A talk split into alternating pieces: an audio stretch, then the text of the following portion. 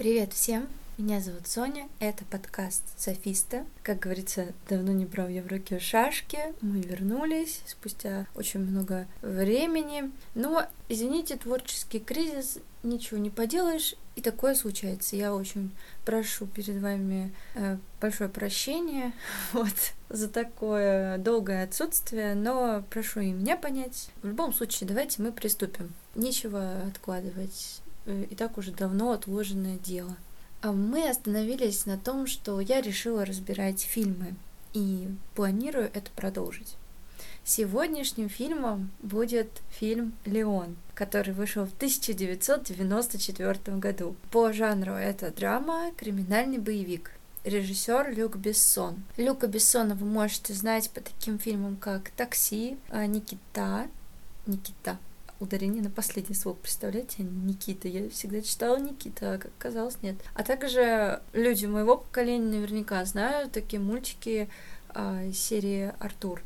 Помните, там Артура, там такой белый, э, с белыми волосами такой чувачок, там рыженькая девочка, их маленький толстый братик, и вот они все там бегают, прыгают. Это вот Люка Бессона фильм. И Люк Бессон родился в семье инструкторов по подводному плаванию и в целом планировал стать специалистом по дельфинам, представляете? Однако в 17 лет случилась некая травма, и, к сожалению, Люку Бессону пришлось отказаться от своей давней мечты, и вообще в целом он планировал продолжить дело своей семьи, то есть вот заниматься плаванием. Также он увлекался киносъемкой подводной, и это тоже в целом очень интересный факт из его биографии. Потом жизнь так сложилась, то что он начал увлекаться просмотром кинофильмов и, видимо, начал как-то грезить о том, что также может стать частью этого мира. И уже не просто как зритель, а как творец. Поэтому, отслужив в армии, он пошел, соответственно, в этот кинобизнес, киноиндустрию в качестве сначала помощника, а затем уже и режиссера. Давайте теперь парочку интересных фактов о фильме «Леон». Вообще, фильм «Леон» на самом деле планировался как затравочка к фильму «Пятый элемент» и также является продолжением фильма «Никита». Я не смотрела к сожалению, ни тот, ни другой фильмы, но в будущем обязательно мы это исправим, я все это посмотрю. То есть этот фильм не несет в себе какой-то прям глубокий философский смысл. Он снят достаточно бюджетно. Это что-то типа как нашего брата. Вот, можно так сформулировать. Никто не думал, что будет такой прорыв, но он случился. И раз случился, то нужно им пользоваться. Вот такая история этого фильма. И как я уже говорила, фильм «Леон» является неким промежуточным, то есть продолжением фильма «Никита» и как бы затравочкой к пятому элементу. И вот в этом фильме «Никита» был такой персонаж Виктор, эм, уборщик, между прочим, или же иначе чистильщик, которого играет Жан Рено, который играет в фильме «Леон», Леона, и Люк Бессон увидел в этом персонаже, в принципе, нереализованный такой потенциал и захотел его реализовать в отдельном фильме. И вот Леон — это, можно так сказать, история Виктора. И вообще изначально рабочее название фильма было «Уборщик» или «Чистильщик». Вот такой интересный факт. Следующий интересный факт это что во время съемок произошел довольно забавный эпизод. Некий злоумышленник ограбил магазин и бежал с добычей по улице города. Внезапно он наткнулся на съемочную бригаду. Увидев кучу полицейских в кавычках, он предпочел немедленно сдаться. Какое же было его удивление, когда выяснилось, что все полицейские на самом деле простые статисты на съемках кинокартины. Вот такая вот история. Ну и давайте третий факт. Это то, что Натали Портман вспоминает, что поначалу ей никак не давал заплакать по команде. И для съемок своей первой эмоциональной сцены, где ей нужно было заплакать, Люк Бессон решил эту проблему, брызнув ей в глаза спреем из мятного масла.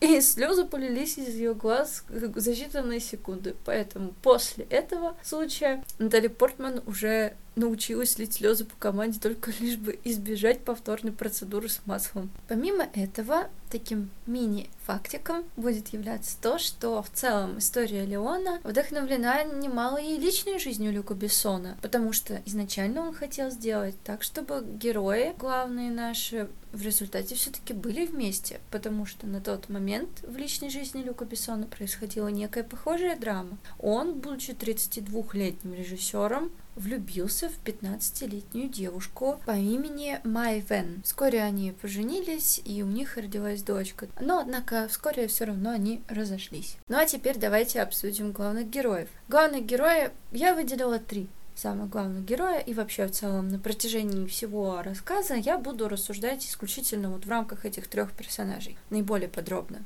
Первый это у нас Жан Рено, который играет Леона. Между прочим, Жан Рено — это его не настоящее имя. Настоящее имя — это Хуан Морено и Арера Хименес. Он вообще испанец, оказывается, по происхождению. И они с Люком Бессоном товарищи по кинематографу, а потому что Жан Рено э, мелькает практически в каждом фильме Люка Бессона. И Леон не исключение. Следующая главная героиня это Натали Портман, которая играет Матильду. Натали Портман была очень молодой на момент съемки этого фильма. Ей было 12 лет. Это очень юный возраст, и не сразу ее взяли на кастинге. Однако своим характером она доказала, что способна сыграть такую достаточно дерзкую героиню и убедила Люка Бессона в том, что эта роль действительно ее. Ну и третий герой, антагонист этой истории, это Стэн, и играет его Гарри Олдман.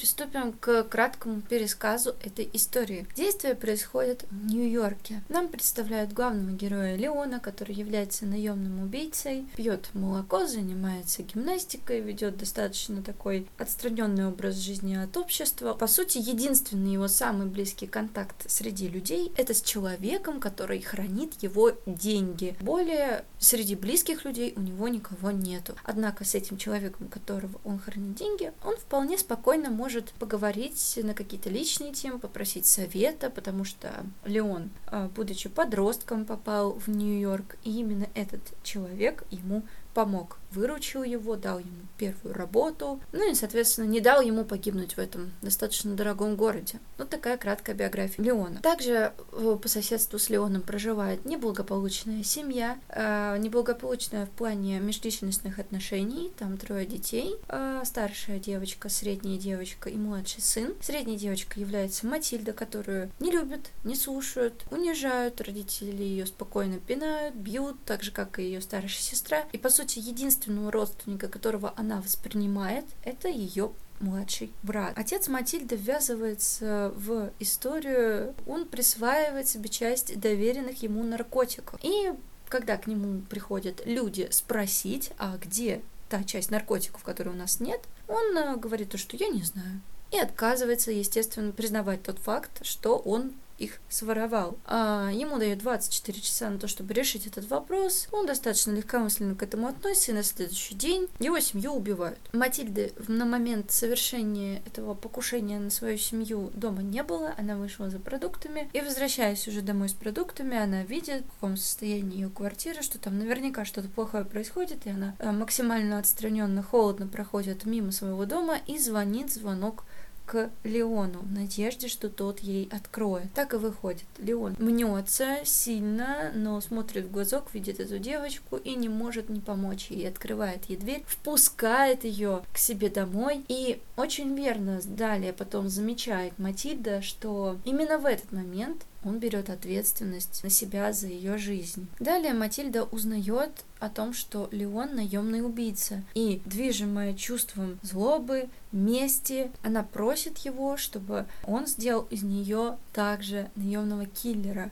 Естественно, он отказывает ей в этом, потому что видит в ней ребенка, который пережил огромный просто шок потрясение. Матильда очень интересная девочка в том плане, что э, внутри семьи она не получала любви абсолютно. Э, никакой ласки отцовской, материнской она не знает. Но, видимо, все-таки смогла она в течение своей коротенькой, но все же жизни э, научиться методом манипулирования, да, хоть как-то удержать внимание взрослого на себе. То есть, если уж и не прямо, да, что меня любят за то, что я есть, а пусть меня любят за то, что я могу вот этой любви добиться. И все-таки научилась она, наверное, в своей деструктивной семье некоторым ну, достаточно эффективным приемом, как а, заставить человека делать то, что она хочет. И в результате она всегда добивается того, что она хочет до последнего.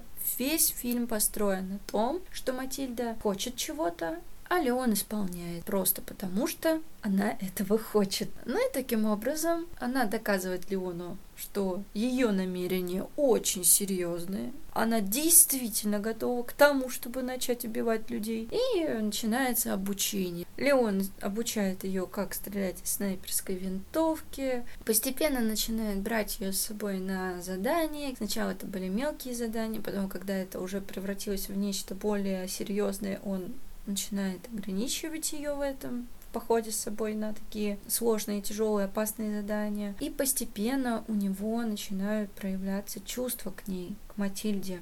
Потому что здесь я хочу сказать, что Люк Бессон внедрил очень тонкую вещь. И если бы не игра Жана Рено так, как он вот протранслировал нам этого персонажа Леона, мы бы воспринимали этот фильм просто как какое-то несовершеннолетнее э, порно, мне кажется. Потому что из-за того, что персонаж Жана Рено Леон был достаточно таким аутсайдером, неким таким даже, вот можно сказать, несколько слабоумненьким, да, то есть он не умел там читать, он много чего как будто бы не понимал. То есть он был, по сути, единственное, что он научился делать в своей жизни, это убивать тихо, осторожно, аккуратно и не попадаться. Все. Он чистильщик, буквально чистильщик.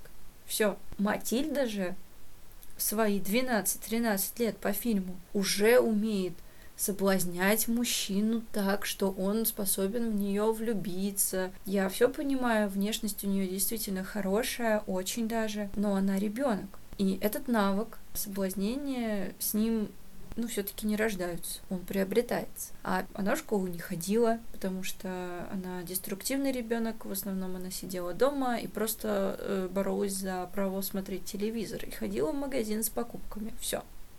Больше ничего. Где она успела натренировать свои вот эти навыки соблазнения, одному богу известно. Возможно, во время общения с кассиром она как-то училась этому соблазнению, дабы выбить скидку, да, на мармеладке, но нет, нет, ребята, здесь однозначно Люк Бессон приписал ребенку черты взрослого такого уже зрелого человека, девушки, поэтому сложно объяснить их общение как таковое, потому что однозначно там присутствует элемент романтики. Их невозможно списать на просто такие теплые отношения между мужчиной и девочкой, как отец и сын.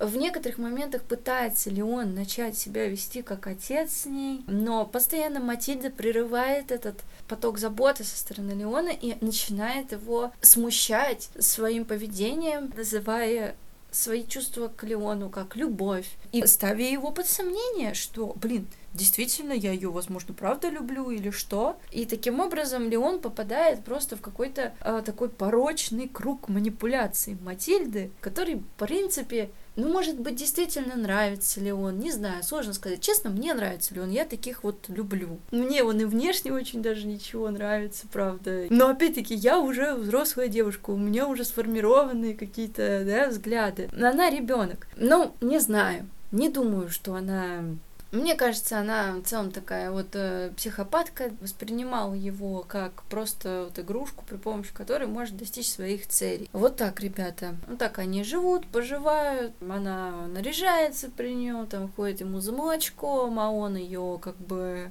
в кавычках обучает чему-то. В результате подходит к своему другу, который хранит его деньги, и говорит, слушай, если что-то со мной случится, отдай эти деньги Матильде. Он, конечно, в шоке, но не может пойти против желания своего клиента. И согласитесь, что здесь уже можно сделать выводы о том, как ли он дорожит Матильдой. Но Матильда, ей недостаточно этой жизни. Естественно, нет. Потому что изначально ли он был нужен ей для того, чтобы достичь конкретной цели. Это убить Стена, который ворвался в ее квартиру и убил ее брата. Неважно, что он убил мать, отца, это не ее семья. Она воспринимала как семью только своего брата. И именно за брата она очень хочет отомстить. Она вынашивает в себе эту месть, и хоть ли он ей говорит, что месть это не путь, это неправильный путь, это приведет к еще большему разрушению, к большим жертвам. Но она, естественно, она ребенок, она этого не понимает, она мыслит плоско, прямо, линейно. Она не учитывает реальную жизнь. Она просто хочет, и все. Неважно, какой ценой. И она решила без помощи Леона самостоятельно истребить Стэна. Но, видя его, она робеет и чуть было не теряет свою жизнь. Однако Леон ее спасает и попутно убивает товарища Стэна.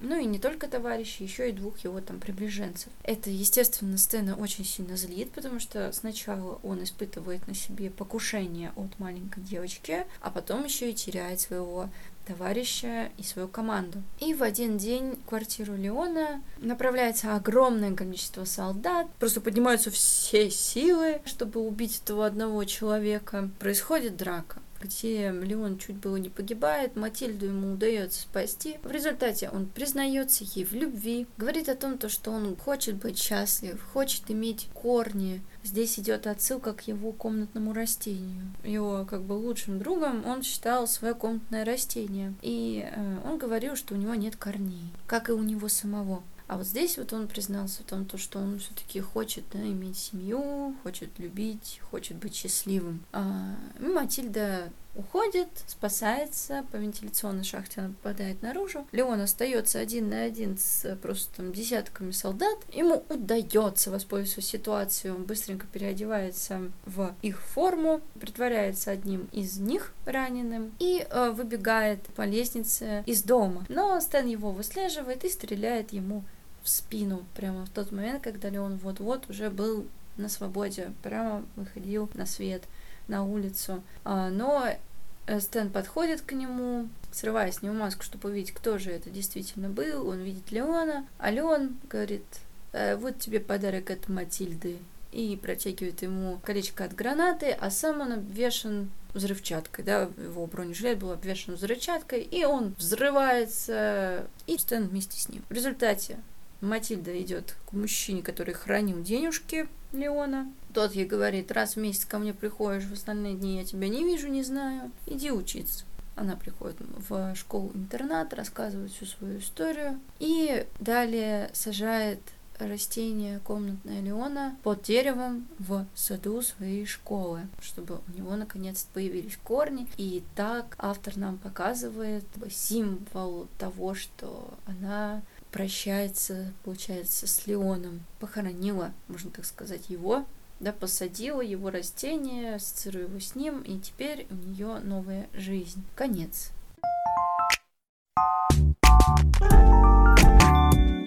Вот такой вот получился пересказ фильма. Конечно, сумбурно, но ребята старалась максимально осветить самые такие ключевые события. Ну и в целом попутно мы поговорили про отношения между Матильдой и Леоном что базировались они изначально на потребности Матильды отомстить при помощи Леона. А Леон, в свою очередь, увидел в Матильде просто человека, который, ну, во-первых, красивый, во-вторых, заинтересован все-таки в нем так или иначе, да, ухаживает за ним, для одинокого мужчины вот этих вот элементарных вещей уже достаточно, чтобы начать делать то, что от него просят. Более того, другого он и не умеет, ведь он наемный убийца. Он привык жить так, что ему говорят, что нужно кого-то убить, нужно кого-то запугать, нужно с кем-то что-то сделать. Вот и все. У него очень простая рефлекторная дуга, так сказать, если можно это таким образом сравнить. Поэтому и манипулировать Леоном было несложно. Он не был образованным человеком, он был обычным чистильщиком. И Матильда очень умело воспользовалась его умом. Что же случилось непосредственно с Леоном? Всю жизнь он жил системно. У него была своя отработанная жизненная схема пить молоко, делать зарядку, прочищать автомат, ходить на задания и опаздывать на них, возвращаться, ходить в душ, промывать раны, зашивать их, ложиться спать, сидя в кресле, да, не закрывая глаз и так далее. То есть каждый день рутина. Врывается она и его система жизни терпит крах. А в его работе вот эта несистемность приводит как раз-таки к тому, что он перестает быть осторожным. С Матильдой он забывает о самобезопасности и обретает новый смысл жизни. Новый смысл в защите уже Матильды и делать так, чтобы она была счастлива, рада. Покупать ей там платье, делать, что она хочет, спасать ее и все такое. Вот такой вот у нас Леон, безнадежный романтик и манипулирующая Матильда. В целом, это все, что можно сказать об их отношениях. Интересно подумать о том, что было бы, если все-таки Леон выжил. Были бы они потом с Матильдой вместе? Вполне вероятно, что да потому что мне кажется, что они бы исполнили в результате план Матильды, отомстили бы Стэну. Ну и тут, ну действительно ли он достаточно такой вот э, персонаж, ну лично мне интересный, поэтому мне кажется, что он является таким как магнитом для таких девушек, как Матильда. Им легко управлять, и при этом он такой убийца, да, то есть это такая вот как романтика такая, особенно для девочки-подростка. Так как она еще вступает в этот возраст, то есть будучи 13-летней девочкой, в целом ей вот такая система отношений и в 14, и в 15, и в 16, и даже в 18 будет актуальна. Возможно, она поймет, что вот этот концепт отношений не особо продуктивный, только лишь, не знаю, там уже в 20 плюс. А так в целом, я думаю, они бы и продолжили вот так вот как-то общаться, встречаться. Ну и рано или поздно это бы правда перешло все в романтические отношения. Да, однозначно. Давайте подведем итоги нашей с вами беседы и выцедим, выделим самую главную мысль этого фильма. Как я уже сказала, тут не будет глубокой философии. Этот фильм простой, с понятным достаточно сюжетом и классическим для того времени. Поэтому главную мысль здесь каждый выделит для себя в принципе сам. Кто-то увидел в этом фильме идею вот одиночества, да, и как человек меняется, когда в его жизни появляется кто-то, ради кого он готов вот, пожертвовать даже своей жизнью. Кто-то увидел здесь, как, допустим, ввязываться в проблемы какие-то не особо хорошо, потому что потом могут быть вот и такие последствия, да, что тебя взорвет мужик бешеной взрывчаткой на бронежилете, и такое случается. Но я вывела для себя вот следующую идею, что месть до добра не доводит. Она приносит лишь новые жертвы, и действительно, как и завещал Леон, лучше отпустить. Потому что мне жаль, что погиб Леон, защищая Матильду. Я хотела бы, чтобы этот персонаж жил, а Матильда его убила. И мне от этого грустно и печально. И, возможно, именно поэтому я пересматриваю этот фильм постоянно, потому что мне нравится Леон. И я не могу просто смириться с тем, что его нет. Ну, что он умер. Вот. Так что да, думаю, такое вот у меня хоть событие, потому что если бы Матильда а, была бы несколько умнее, было бы по-другому. Но она ребенок. Стоит об этом всегда помнить и не надеяться ни на что. Вот так. Вот такой вот получился обзор. Ребята, делитесь своими мыслями по поводу фильма «Леон», если вы его смотрели. Если не смотрели, скажите, как вам мой пересказ. Он достаточно вообще информативен, понятен. Часто ли я съезжал с рельс? Или все таки да, съезжала? Некая импровизация все таки должна быть, согласитесь. Поэтому, надеюсь, вы примете такую подачу информации, какова она была. И с удовольствием прослушаете этот выпуск. Рад была вернуться, пообщаться снова с вами. До скорых встреч. Пока-пока.